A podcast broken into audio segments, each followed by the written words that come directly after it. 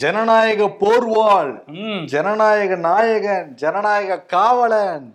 பிரதமர் மோடி இருபதாம் தேதி வெளிநாட்டு கிளம்பி போனாரு. அமெரிக்கா அங்கெல்லாம் விருதுல கலந்துக்கிட்டு நிறைய நிகழ்ச்சிகள் வந்து பங்கேற்றுட்டு அப்படியே அங்கிருந்து எகிப்து போனாரு. எகிப்துல அதிபர் சந்திச்சு பேசினார். அங்க இருக்க பிரதமர் சந்திச்சு பேசினாரு.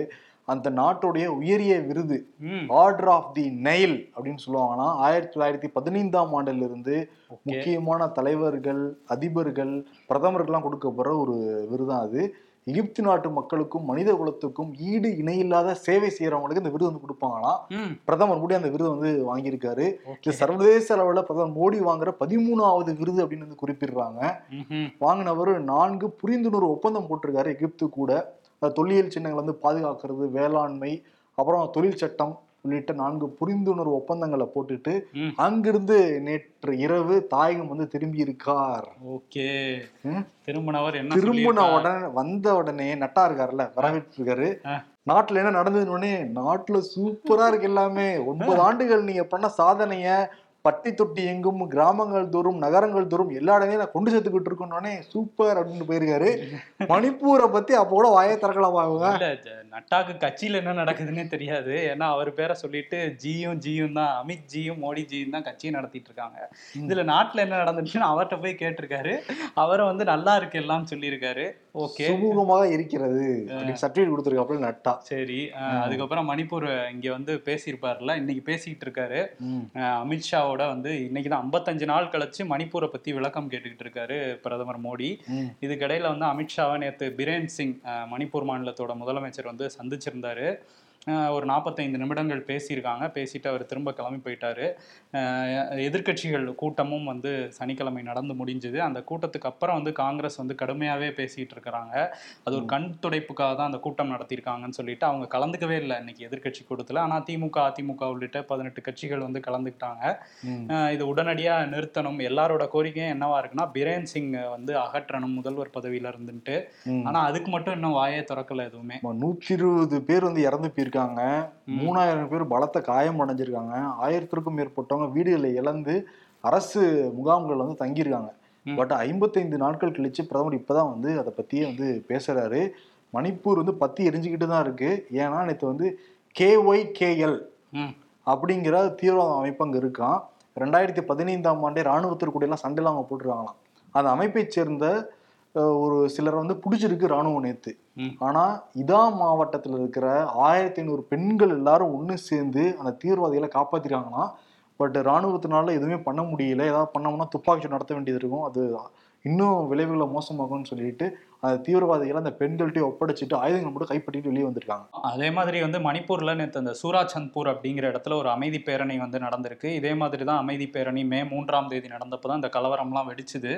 அதே இடத்துல நேற்று எதுக்காக அமைதி பேரணினா நிறைய உயிர்களை வந்து இந்த கலவரம் வந்து பலி கொண்டிருக்குல்ல. அதை நினைவுபடுத்துற வகையில நூறு சவப்பெட்டிகளை வச்சு அந்த அமைதி பேரணியை குக்கி இன பழங்குடி மக்கள் வந்து நடத்தி முடிச்சிருக்காங்க. அரசாங்கம் எங்க கோரிக்கைகள்லாம் கேட்கணும் அப்படிங்கிறது தான் அவங்களோட இதா இருக்குது. இதுக்கு என்ன பண்ண போறாங்க ஏன்னா ஆலோசனை இப்ப நடந்துட்டு இருக்கு அமித்ஷாவும் பிரதமர் தலைமையில வந்து ஆலோசனை நடந்துட்டு இருக்கு அந்த எதிர்க்கட்சி கூட்டத்திலே அமித்ஷா என்ன சொல்லியிருந்தாருன்னா டெய்லியும் இதை பத்தி பிரதமர்கிட்ட பேசிட்டு இருக்கேன் அப்படின்னு சொல்லியிருந்தாரு. இதெல்லாம் சும்மா கண் துடைப்புக்கு சொல்றாங்க அப்படிங்கிறது தான் எதிர்க்கட்சிகளோட குற்றச்சாட்டு.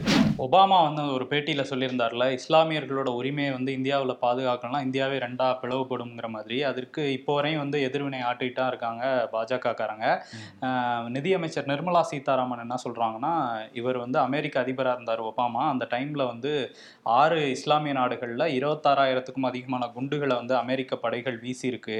இவர் இப்போ வந்து இப்படி பேசுறதை ஏத்துக்க முடியுமா? அப்படிங்கிற மாதிரி அவங்க கேள்வி எழுப்பியிருக்காங்க. ராஜ்நாத் சிங்கும் அதுதான் சொல்லிட்டு இருக்காரு. அமெரிக்காவே பல இஸ்லாமிய நாடுகள் மேல போர் நடத்திட்டு இருந்தது அவங்க பேசலாமா இப்படி அப்படின்ட்டு. அவர் சொல்லி ஒரு வாரம் ஆச்சு. அவர் மறந்துருப்பாரு பட் பிஜேபி மறக்கல. மறக்கல. மக்கள் எடுத்துட்டு போயிட்டு அதுதான் எதிர்க்கட்சியில இருந்து என்ன கேக்குறாங்கன்னா இஸ்லாமிய நாடுகள் மேல குண்டு போட்டவரை ஏன் இந்தியா கூப்பிட்டீங்க? அப்ப பிரதமர் மோடியோட நின்னு தானே அவர் பேசினாரு. அப்பெல்லாம் இதை சொல்லலையே அப்படின்னு கேள்வி கேட்டு லாஜிக்கான ஒரு பாயிண்ட் தானே? ஆமா. இதை பத்தி தான் யூடியூப்ல எல்லாருமே பேசிக்கிட்டு இருக்காங்க. ஓபாமா பேஷன் எடுத்து ஷேர் பண்ணிட்டு இருக்காங்க. யூடியூபர்ஸ் கூட இந்தியாவில் இருக்கிற முன்னணி ஐம்பது யூடியூபர்ஸ் கூட வந்து மீட்டிங் போட்டு பேசியிருக்காரு. பிஎஸ் கோயல் மத்திய அமைச்சர். என்ன பேசியிருக்காருன்னா நீங்க சிறுதானியங்களை பத்தி மக்கள் இன்னும் விழிப்புணர்வு வந்து ஏற்படுத்தணும். இந்தியா வளர்ந்துட்டு இருக்குங்கிறத எல்லார்கிட்டையும் நீங்க எடுத்துட்டு வந்து போகணும். அப்படின்னு வந்து பேசியிருக்காரு. ஒரு கேஷுவலான மீட்டிங் தான். ஆனா ரெண்டாயிரத்தி இருபத்தி எலெக்ஷன் வந்ததா இல்லையா? ஆமா. யார் யாரெல்லாம் இன்ஃபுளுசன் பார்த்து கரெக்டா தூக்குறாங்களாம். ஆஹ் இந்தியா வளருதுங்கிறத மட்டும் நீங்க சொல்லணும் அப்படிங்கிற மாதிரி நிறைய சொல்லியிருக்காங்க விஷயங்கள் பேசியிருக்காங்க. நம்ம வளர்ச்சியை நோக்கி தானே போய்கிட்டு இருக்கோம் அதையும் நீங்க சொல்லணுமா இல்லையா? அப்படிங்கிற மாதிரி எங்களுடைய கோரிக்கை. இவங்க யூடியூபர்ஸ்லாம் கூப்பிட்டு பேசுனாங்க. ஆனா வந்து அந்த மல்யுத்த வீராங்கனைகளை ரொம்ப நாள் கழிச்சு தான் கூப்பிட்டு பேசினார்ல விளையாட்டுத்துறை அமைச்சர் அனுராக் தாக்கூர். அவர் சொன்ன மாதிரி அந்த பதினைந்தாம் தேதிக்குள்ள குற்றப்பத்திரிகை தாக்கல் செய்யப்படும் சொன்னாரு. பண்ணிட்டாங்க. அதை வந்து நாங்க வரவேற்கிறோம் அப்படின்னு தான் மல்யுத்த வீராங்கனைகள் சொல்லியிருக்காங்க. அதை தாண்டி என்ன சொல்லியிருக்காங்கன்னா இனிமே கோர்ட்ல தான் நாங்க பிரிஜ்பூஷனுக்கு எதிராக போராடுவோம். வீதிகள்ல இறங்கி போராட போறதில்ல. சட்ட போராட்டம் தான் நடத்துவோம் அப்படிங்கிறதையும் சொல்லியிருக்காங்க. அந்த வழக்கு இனிமே தான் வரும். அது வரும்போது நம்ம என்னங்கிறத பார்க்கலாம். தமிழ்நாடு ஆளுநர் ஆர் என் ரவி என் டேபிள்ல எந்த மசோதாவுமே இல்லை. எல்லா மசோதாவும் வந்த உடனே நான் வந்து சைன் போர்டு அனுப்பிச்சு விட்டுருவேன் அப்படின்லாம் பேசியிருந்தாருல இப்ப தரவுகளோட வெளியே எடுத்து விட்டுருக்காங்க அதிமுக ஆட்சி காலத்துல பெண்ணில் இருக்க ரெண்டு மசோதாவை சேர்த்து மொத்தம் பதிமூணு மசோதா அவருடைய டேபிள்ல தூங்குகிறதாம். கால்நடை சட்ட மசோதா மீன்வள பல்கலைக்கழக மசோதா போன்ற பதிமூன்று மசோதாக்கள் இருக்கிறது. ஆனா அவர்கிட்ட டேபிள் தான் இருக்கு. கவனிக்கிற? போல இருக்கு. பேட்டி கொடுக்கும்போது சொன்னாரு எதுவுமே இல்லைன்ட்டு. ஆமா. ஒளிச்சு வச்சுட்டாங்களோ ஆளுநர் மாளிகையில யாரோ? ஆளுநர். உடனே நடவடிக்கை எடுங்க. யார் ஒளிச்சு வச்சா யாரும் உங்கள்கிட்ட சொல்லலையோ? கூப்பிட்டு விசாரிங்க. ஆமா கொஞ்சம் கவனமா அவர் பாருங்க வேற உளவு பிரிவு வேற இருந்தாருப்பா. அவரே ஏமாத்தி ஒளிச்சு வச்சுட்டாங்களா? சரி கண்டுபிடிச்சிட்டு வராரான்னு பார்ப்போம். இன்னொரு பக்கம் முதலமைச்சர் இருக்கார்ல அவர் வந்து ஆலோசனையில ஈடுபட்டுட்டு இருக்காரு. எதுக்கு? எதுக்கு அப்படின்னா செப்டம்பர் பதினைந்தாம் தேதி உரிமை தொகை கொடுக்க போறாங்கல்ல மகளிருக்கு. ஸோ அதை பற்றி அந்த நிதித்துறை வருவாய்த்துறை அப்புறம் வந்து சமூக நலத்துறை அதிகாரிகள் அமைச்சர்கள்லாம் கூப்பிட்டு பேசிட்டு இருக்காராம். எப்படி பண்ண போறோம் என்னன்னு சொல்லுங்கன்ட்டு. ஓகே. ஓகே. ஏன்னா செப்டம்பர் மாசம் தும்னா தான் கரெக்டா இருக்கும். ஏன்னா மூணு மாசம் கழிச்சு எலெக்ஷன் வருதா இல்லையா? ஆமா இந்த வருஷமே ஆயிரம் ரூபாய் கொடுத்தோமா இல்லையா? இந்த வருஷமே வருதுன்றாங்க. ஆமா எல்லாருமே இந்த டாஸ்மாக் வருமானத்தை வச்சு தான் அதெல்லாம் பண்றாங்கன்னு குற்றச்சாட்டு வைக்கிறாங்கல்ல. அதுதான் முத்துச்சாமி மதுவிலக்கு மற்றும் ஆயத்தீர்வைத்துறை அமைச்சர். முத்துச்சாமி என்ன சொல்றாருன்னா கிடையவே கிடையாது. வருமானம் ஈத் ஈட்டணும்னு நாங்க வந்து நடத்தவே கிடையாது. தவறான கடைகள் நடக்கக்கூடாதுன்னு தான் நாங்க வந்து நினைக்கிறோம். சரி ஆ. அதனாலதான் ஐநூறு கடைகள் நாங்க வந்து மூடணும். எக்ஸ்ட்ரா காசு வாங்குறவங்க மேல நடவடிக்கை எடுக்கப்படும். அதை குறிப்பிட்டிருக்காரு. ஓ, அந்த பத்து ரூபா வாங்குறவங்க பத்து ரூபா மேல. யாரு யாரு இன்னும் வாங்கிட்டு தான் இருக்காங்களாம். அப்ப நடவடிக்கை யாரு மேலன்னு சொல்றாரு? சுத்தி வளைச்சு யாரையும் குறி வைக்கிறாரா? சரி அவர் சொல்லியிருக்காரு. பார்ப்போம் இதுக்கப்புறம் என்ன பண்றாங்கன்ட்டு. இன்னொரு விஷயம் வந்து சத்துணவு ஊழியர்கள் அவங்க வந்து ஒரு முடிவு எடுத்திருக்காங்க. பல கோரிக்கைகள் இருக்கு அவங்களுக்கு நீண்ட காலமாவே. ஓய்வூதியம் வந்து ஒன்பதாயிரம் ரூபாய் வழங்கணும் எங்களுக்கு. அதே மாதிரி பணிக்கொடையா நாங்க போகும்போது ஐந்து லட்சம் ரூபா தரணும். நாற்பதாயிரம் காலி பணியிடங்கள் இருக்கு. இதெல்லாம் நிரப்பணும். அதனால எங்க மேல வேலை சுமை அதிகமாகுது அப்படிங்கிற கோரிக்கையெல்லாம் வச்சு இன்னையில இருந்து இருபத்தெட்டாம் தேதி வரையும் எழுபத்தி ரெண்டு மணி நேரம் பட்னி போராட்டம் நடத்த போறோம் அப்படிங்கிறத அறிவிச்சிருக்காங்க. சத்துணவுத்துறை எல்லாருக்கும் உணவு வழங்குற துறை அந்த துறையில இப்படியான கோரிக்கைகள் வச்சு உண்ணாவிரத போராட்டம் இருக்காங்க. ஸோ கவனிக்கணும் அரசு உடனடியாக அதை. ஏன்னா எல்லாருக்கும் சாப்பாடு போடுறவங்களே பட்டினி கிடக்கிறதுனா கொஞ்சம் வேதனையா தான் இருக்கு. ம். அடுத்த மாதம் வேற தமிழ்நாடு அரசாங்க ஊழியர்கள் சேர்ந்து அந்த பென்ஷன் ஸ்கீம் வேணும்னு சொல்லிட்டு போராட போறாங்களாம். ஓல்டு பென்ஷன் ஸ்கீமா. ஓபிஎஸ். பார்ப்போம் மதுரை தெற்கு தொகுதி எம்எல்ஏ வந்து பூமிநாதன் மதிமுகவை சேர்ந்தவர். இன்னைக்கு மதுரையோடைய அந்த மாநகராட்சி கூட்டத்தில் கலந்துக்கிட்டவர் மனுஷன் பொங்கி இருக்காரு ஓகே. என்னால தொகுதி பக்கமே போக முடியல. தொகுதியில் அவர் கோரிக்கையை வைக்கிறாங்க. நானும் வந்து சொல்லிக்கிட்டே இருக்கேன் யாரும் நீங்க செய்யவே மாட்டேங்கிறீங்க. நான் சேவை செய்து தான் வந்திருக்கேன் எம்எல்ஏ ஆயிருக்கேன். ம். பேசாம சேவையே பண்ண முடியலன்னு என்னோட எம்எல்ஏ பதவி ராஜினாமா பண்றேன் அந்த ரேஞ்சில் பேசியிருக்காரு. ஓ ரொம்ப மன வேதனையோட பேசியிருக்காரு. நான் நிறைய டைம் நானும் பேசியிருக்கேன். நீ நடவடிக்கை எடுக்கல நான் பண்றதுன்னு சொல்லிட்டு பரவாயில்லப்பா. தொகுதி பக்கம் எட்டி பார்க்குற ஒரு எம்எல்ஏவா இருக்காரு. ஆனா அவர் எட்டி பார்த்தா கூட அவருக்கு வேண்டிய உதவிகள் அவருக்கே கிடைக்கல. கிடைச்சாதானே செய்ய முடியும் அப்படிங்கிற நிலைமை தான் இங்க இருக்கு. இன்னொரு பக்கம் பஞ்சாயத்து வந்து பெரிய அளவுல போயிட்டு இருக்கு கே எஸ் அழகிரி.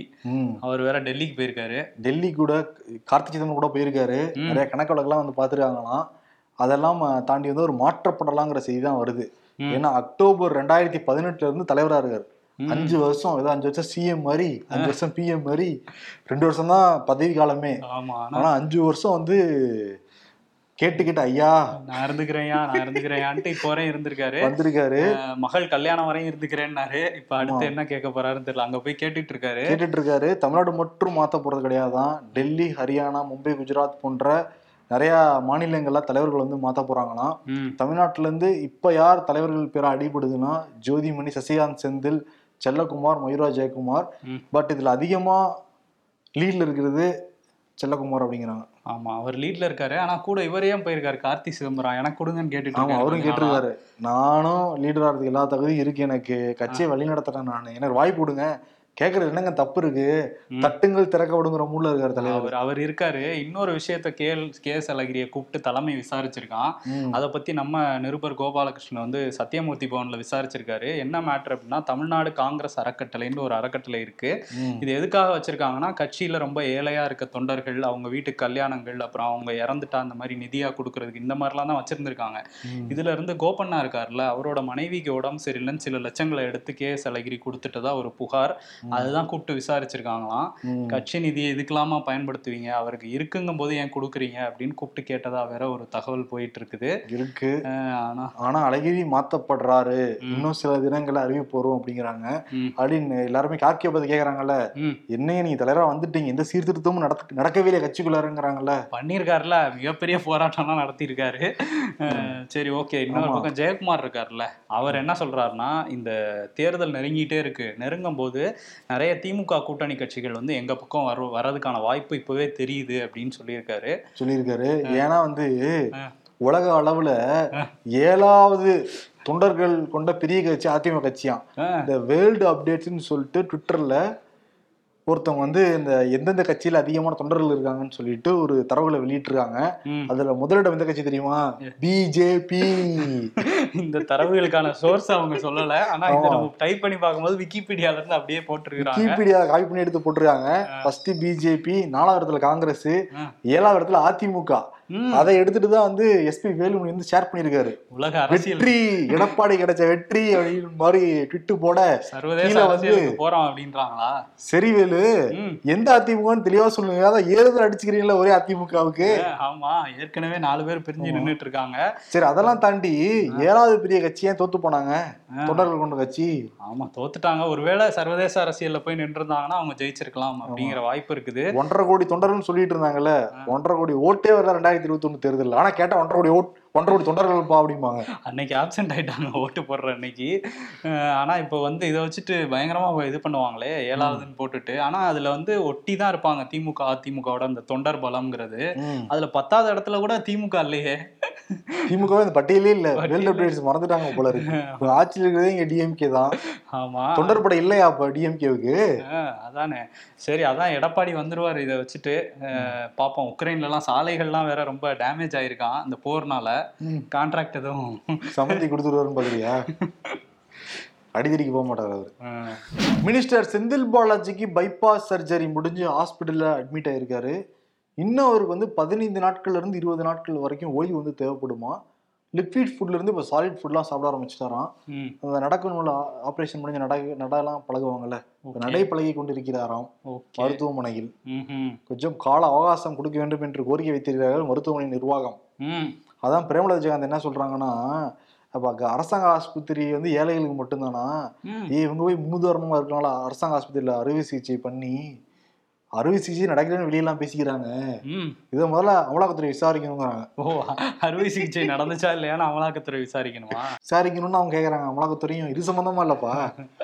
ஓகே. பணம் கையாடல் இல்லாம விசாரிக்கணும் கேக்குறாங்க. கூட இது செத்துக்கோங்கிறாங்க பிரேமலதா விஜயகாந்த். அதே மாதிரி தேமுதிக தலைவர் விஜயகாந்த் அவர்களோட ஹெல்த் அப்டேட்ஸையும் நீங்க கொடுக்கணும் அப்படின்னு சொல்லி திமுக இருந்து கேட்டுக்கிட்டு இருக்கிறாங்க. ஓகே இப்படி மாறி மாறி அவங்க போயிட்டு இருக்காங்கல்ல. இந்த வழக்கு இருக்குல்ல செந்தில் பாலாஜிக்கு எதிரான வழக்குகள் அவர் இலாக்கா இல்லாத அமைச்சரா தொடரக்கூடாது அப்படிங்கிற வழக்கு நிறைய பேர் போட்டிருந்தாங்க மனு. அதை இன்னைக்கு விசாரிச்சாங்க சென்னை உயர்நீதிமன்றம். விசாரிச்சுட்டு ரெண்டு தரப்பு வாதங்களையும் கேட்டுட்டு ஜூலை ஏழாம் தேதிக்கு ஒத்தி வச்சிருக்காங்க. ஸோ அதுவரையும் அவர் அமைச்சராக தொடருவார் அப்படிங்கிறது தான் தெரியுது. இன்னொன்று வந்து அவங்க மனைவி வந்து அந்த வழக்கு மனு போட்டிருந்தாங்களா ஆட்கொணர்வு மனு. அதுலேயும் விசாரணை வந்து நிலுவையில் தான் இருக்குது இதுக்கிடையில் அதில் இன்னொரு மனு கூடுதல் மனுவாக போட்டிருக்காங்க. அண்ணாமலை மேலே குற்றச்சாட்டு வச்சுருக்காங்க. ஏன்னா வந்து அவரோட வளர்ச்சிக்கு அச்சுறுத்தலாக இருந்தார் என்னோட கணவர். அதனால அவர் வந்து ரெண்டாயிரத்தி இருபத்தி ரெண்டுலேருந்தே மத்திய அரசோட அமைப்புகள் வந்து விசாரிக்கும் அவருக்கு எதிராக நடவடிக்கை எடுக்கும்னு சொல்லிகிட்டே இருந்தார். அவர் அவர் தான் இதுக்கு காரணங்கிற மாதிரி அவங்க ஒரு மனு போட்டிருக்காங்க. அந்த மனுவையும் சேர்த்து விசாரிக்கணும்னு கோரிக்கை வச்சுருக்காங்க. தமிழ்நாடு காவல்துறை நிறைய ஸ்டெப்ஸ் எல்லாம் எடுத்துட்டு தான் வந்துகிட்டு இருக்காங்க. இரவு நேரங்கள்ல வந்து பயணிக்கிற பெண்களுக்கு ஏதாவது பாதுகாப்பு அச்சுறுத்தல் இருந்தா கூப்பிடுங்க நாங்களே கூட வரோம் அப்படின்னு சொல்லியிருந்தாங்கல்ல. இப்ப சே நோ டு ட்ரக்ஸ் அப்படிங்கிற தலைப்புல இது திருவொற்றியூர்ல ஆணழகன் போட்டி வந்து நடத்தியிருக்காங்க. எனக்கும் வேண்டாம் நமக்கும் வேண்டாம் இந்த ட்ரக்கே வேணாம் அப்படிங்கிற மாதிரி ஆணழகன் போட்டி நடத்தி முடிச்சிருக்காங்க. ஓகே. அது தொடர்பாக இன்னைக்கு வந்து காசிமேடு என் ஃபோர் வார்பு பகுதியில் படகு போட்டி வந்து நடத்திட்டு இருக்காங்க இப்போ. ஓகே விழிப்புணர்வை ஏற்படுத்துற மாதிரி எந்த விஷயம் பண்ணாலும் கண்டிப்பா பாராட்டுக்குரிய ஒரு விஷயம் தான் வண்ணாரப்பேட்டை காவல் மாவட்டம் வடக்கு மண்டலத்துல முன்னெடுப்பா அதை பண்றாங்க. ஓகே. தமிழ்நாடு முழுக்க இது வந்து பண்ணாங்கன்னா பெரிய விழிப்புணர்வு வந்து ஏற்படும். ம் கண்டிப்பா. அதே மாதிரி ஓய்வு பெற போறாருல டிஜிபி சைலேந்திர பாபு. அவரு நான் சின்ன வயசுல படிச்ச பள்ளியை பார்க்கறேன் அப்படின்னு சொல்லி அங்கெல்லாம் போய் பார்த்துட்டு வந்திருக்காரு. இந்த மாத இறுதியில வந்து அவர் ஓய்வு பெற போறாரு. அதனால எங்க விதை போட்டாரோ அங்கேயே பாக்குறாங்க. வந்திருக்காரு. அதே மாதிரி கோயம்புத்தூர்ல ஷர்மிளா அப்படின்னு சொல்லிட்டு ஒரு தனியார் பேருந்து ஓட்டுநர் இருக்காங்க. அவங்க வந்து ஒரு பெண் ஓட்டுநர். அதனால வானதி சீனிவாசன் போய் வாழ்த்துலாம் தெரிவிச்சாங்க. கனிவெளி போய் வாழ்த்து தெரிவிக்க அடுத்த ஒரு மணி நேரத்துல அவங்க ரிசைன்லாம் பண்ணாங்க ஜாபை அந்த இவர் என்ன சொன்னாருன்னா இல்லவே இல்லைங்க. அவங்கள தான் ரிசைன் பண்ணிட்டு போனாங்கங்கிற மாதிரி அதோடைய உரிமையாளர் வந்து சொன்னாரு. ஆமா இவங்க என்னை வேலையை விட்டு அனுப்பிட்டாங்கங்கிற மாதிரி ஷர்மிளா அனுப்பிட்டாங்க. நான் கனிமொழி வர்றதை நான் சொன்னேன் பட் அவங்க சொல்லவே இல்லைன்னுலாம் சொல்றாங்க. அதே மாதிரி கனிமொழியோட டிக்கெட்லாம் கிட்ட ரொம்ப ஹார்ஷாக பிஹேவ் பண்ணாங்க குற்றச்சாட்டுலாம் வச்சாங்க. அந்த வீடியோ பயங்கர வைரல் தமிழ்நாடு முழுக்க எல்லாருமே பார்த்துருப்பீங்க. இப்போ என்னன்னா கமலஹாசன் வந்து நேரில் கூப்பிட்டு காரை கொடுத்துருக்காரு. ஓ கார் கொடுத்துருக்காரா? இன்னும் நிறைய ஷர்மிளாக்களை நீ உருவாக்கணும் அப்படின்னு வாழ்த்துலாம் தெரிவிச்சிருக்காரு. ஓகே கோவை தொகுதி கேட்க போறார் போல. மானியமா தேர்தல் இருக்கும்போது கூப்பிட்டு கொடுத்துருக்காரு. ஆமா. அஹ் இன்னொரு இந்த பக்கம் முறை எம்பி போன முறை எம்எல்ஏ நின்னாரு இப்போ எம்பிக்கு நிக்கிறாரு. அஹ் நிக்கிறாரு. ரிசல்ட் எப்படி வர போகுது அப்படிங்கறத பார்க்கணும். போன தடவை தோத்துட்டாரு. இந்த தடவை என்ன பண்ண போறாரு அப்படின்ட்டு. இன்னொன்னு வந்து இந்த சிதம்பரம் கோயில் தீட்சிதர்கள் வந்து அடிக்கடி இந்த சர்ச்சையில சிக்கிறது நடந்துட்டு இருக்கு. ஏன்னா கொஞ்ச நாள் முன்னாடி குழந்தை திருமணம் நடக்கல அப்படின்னு அவங்க அடிச்சு சொன்னாங்க. ம். ஆனா வீடியோக்கள் புட புகைப்படங்கள்லாம் அந்த குழந்தை திருமண வீடியோக்கள்லாம் கூட வந்தது. இப்போ ஒரு வீடியோ வந்து வைரல் ஆயிட்டு இருக்கு அதுல என்னன்னா ஒருத்தர் அடிச்சு அப்படியே அந்த தீட்சிதர்கள்லாம் தூக்கிட்டு போற மாதிரி ஒரு காட்சி. அதுல வந்து அந்த பாதிக்கப்பட்டவரே வந்து இப்ப பு- புகார் கொடுத்திருக்காரு. அவர் என்ன சொல்றாருன்னா நான் ஒரு சிவபக்தன். ஒரு பதினைந்து நாளா இந்த சிதம்பரம் நடராஜர் கோயில்ல நான் வந்து தினசரி வந்து சாமி கும்பிட்டுட்டு போறேன். அதே மாதிரி வந்தப்ப என்ன பண்ணிட்டாங்கன்னா என்னை வந்து எட்ட போய் நில்லு அப்படின்னு சொல்லி என்னை அசிங்கமா திட்டினாங்க தீட்சிதர்கள்லாம். நான் வந்து இல்லை நான் சாமி கும்பிட வந்திருக்கேன். நான் இங்கே நின்று கும்பிட்டுட்டு போயிடுறேன். எனக்குன்னு ஒரு சுயமரியாதை இருக்குது இப்படிலாம் பேசாதீங்கன்ட்டு நான் சொன்னேன். ஆனால் அதெல்லாம் கேட்காம என்னை அடித்து என்னை அங்கேருந்து தூக்கிட்டு போயிட்டாங்க. அதனால அவங்க மேலே புகார் கொடுத்துருக்கேன் அப்படின்னு சொல்லியிருக்காரு. காவல்துறையும் அந்த தீட்சிதர்கள் சிலர் மேலே வழக்கு பதிவு பண்ணியிருக்கதா இப்போதைய தகவல் வந்திருக்குது. கோயிலுக்கு போனா மன அமைதி ஏற்படணும். அங்க இருக்கிறவங்க சாந்தமா வந்து நடந்துக்கணும். ம். அரகண்டா பிஹேவ் பண்றது ஏத்து முடியுமான்னு தெரியல. அந்த வீடியோ பார்க்கறது ரொம்ப பாவமா தான் இருந்துச்சு. ஆமாம் டக்குன்னு வந்து புடனிலேயே ஒருத்தர் மேல அடிச்சாங்கன்னா சாமி கும்பிட போனவரை கஷ்டமாக தான் இருக்கும் உங்களுக்கு. அதே மாதிரி இன்னொரு சம்பவம் வந்து உலக அளவில் பரபரப்பை ஏற்படுத்துச்சு. அந்த வேக்னர் குழு வந்து ரஷ்யாவோட அந்த தனியார் ராணுவம் அப்படின்னு சொல்லிக்கிட்டு இருக்கவங்க வந்து. புத்தினுக்கு எதிராகவே ஃபர்ஸ்ட் புத்தினுக்கு ஆதரவாக இருந்தவங்க புத்தினுக்கு எதிராகவே திரும்பிட்டாங்க அப்படிங்கிற சம்பவம் தான். அவங்க படையெல்லாம் எடுத்து போயிட்டு இருந்தாங்க. மாஸ்கோவே நாங்கள் படையெடுத்து போக போகிறோம் அப்படின்லாம் ஒரு உள்நாட்டு போர் அங்கே உருவாகிற அளவுக்கு ஒரு சூழ்நிலை இருந்துச்சு. இப்போ வந்து அதை பேசி சுமூகமாக முடிச்சு வச்சிருக்காங்க. பேசுனது யாருன்னா பெலாரஸோட அதிபர் அல- அலெக்சாண்டர் வந்து பேசி முடிச்சிருக்காரு. புத்தினுக்காக நான் பேசுகிறேன் அப்படின்ட்டு அவர் வந்து அந்த தலைவரோட வேக்னர் குழுவோட தலைவரோட பேசியிருக்காரு. இந்த பேச்சுவார்த்தையில் என்ன இது பண்ணியிருக்காங்கன்னா அந்த வேக்னர் குழு மேலே உள்ள குற்றச்சாட்டு எல்லாத்தையும் நாங்கள் கைவிட்டுறோம் வழக்குகள் எல்லாத்தையும் நாங்கள் நீக்கிடுறோம் அப்படின்னு சொல்லியிருக்காங்க. அதே மாதிரி அந்த வேக்னர் குழுவோட தலைவர் பிரிகோஜின் அப்படிங்கிறவர் வந்து பெலாரஸில் போய் வசிக்கட்டும் இங்கே இருக்க வேணாம் அப்படின்னு சொல்லிட்டாங்களாம். இதுதான் பேச்சுவார்த்தையில் நடந்ததா சொல்லப்படுது. இனிமே அந்த வேக்னர் குழுவில் உள்ள ஆட்கள் எல்லாம் வந்து ரஷ்ய ராணுவத்தில் இணைச்சிருவாங்கன்ட்டு வந்து எதிர்பார்க்கலாம். இதுக்குதான் எல்லாத்தையும் தனியாட்ட கொடுக்க கூடாதுங்கிறது டக்குன்னு தனியார் திரும்பிடுவாங்க அரசாங்கத்துக்கு எதிராக அவர் அரசாங்கம் வந்து ஐயா கொஞ்சம் ரெக்வஸ்ட் பண்றோம்யா ஆல்ரெடி ஹெவி டேமேஜா இருக்கியா எங்களுக்குன்னு கேட்க வேண்டியதா இருக்கும். பல அரசியல் தலைவர்கள் புரிஞ்சுக்கணும். ம். புதின் இப்போ புரிஞ்சுக்கிட்டு இருப்பாருன்னு நினைக்கிறேன்.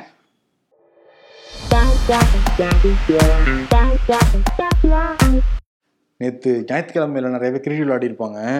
தம்பி நான் மொத பேட்ஸ்மேனா இறங்குறேன். இல்லை நான் அடிக்க தெரிஞ்ச வேற யாராச்சும் இறங்கட்டும். Once upon time ghost me அன்பு செய்வோம்னு சொல்றானுங்க. ஆனா சண்டே வந்ததும் அன்பா எங்களை செய்றானுங்க. முதல்ல இந்த நிலைமை மாறணும் அப்படின்னு சொல்லிட்டு ஆடு கோழி மீன் எல்லாம் வந்து கேக்குதாம்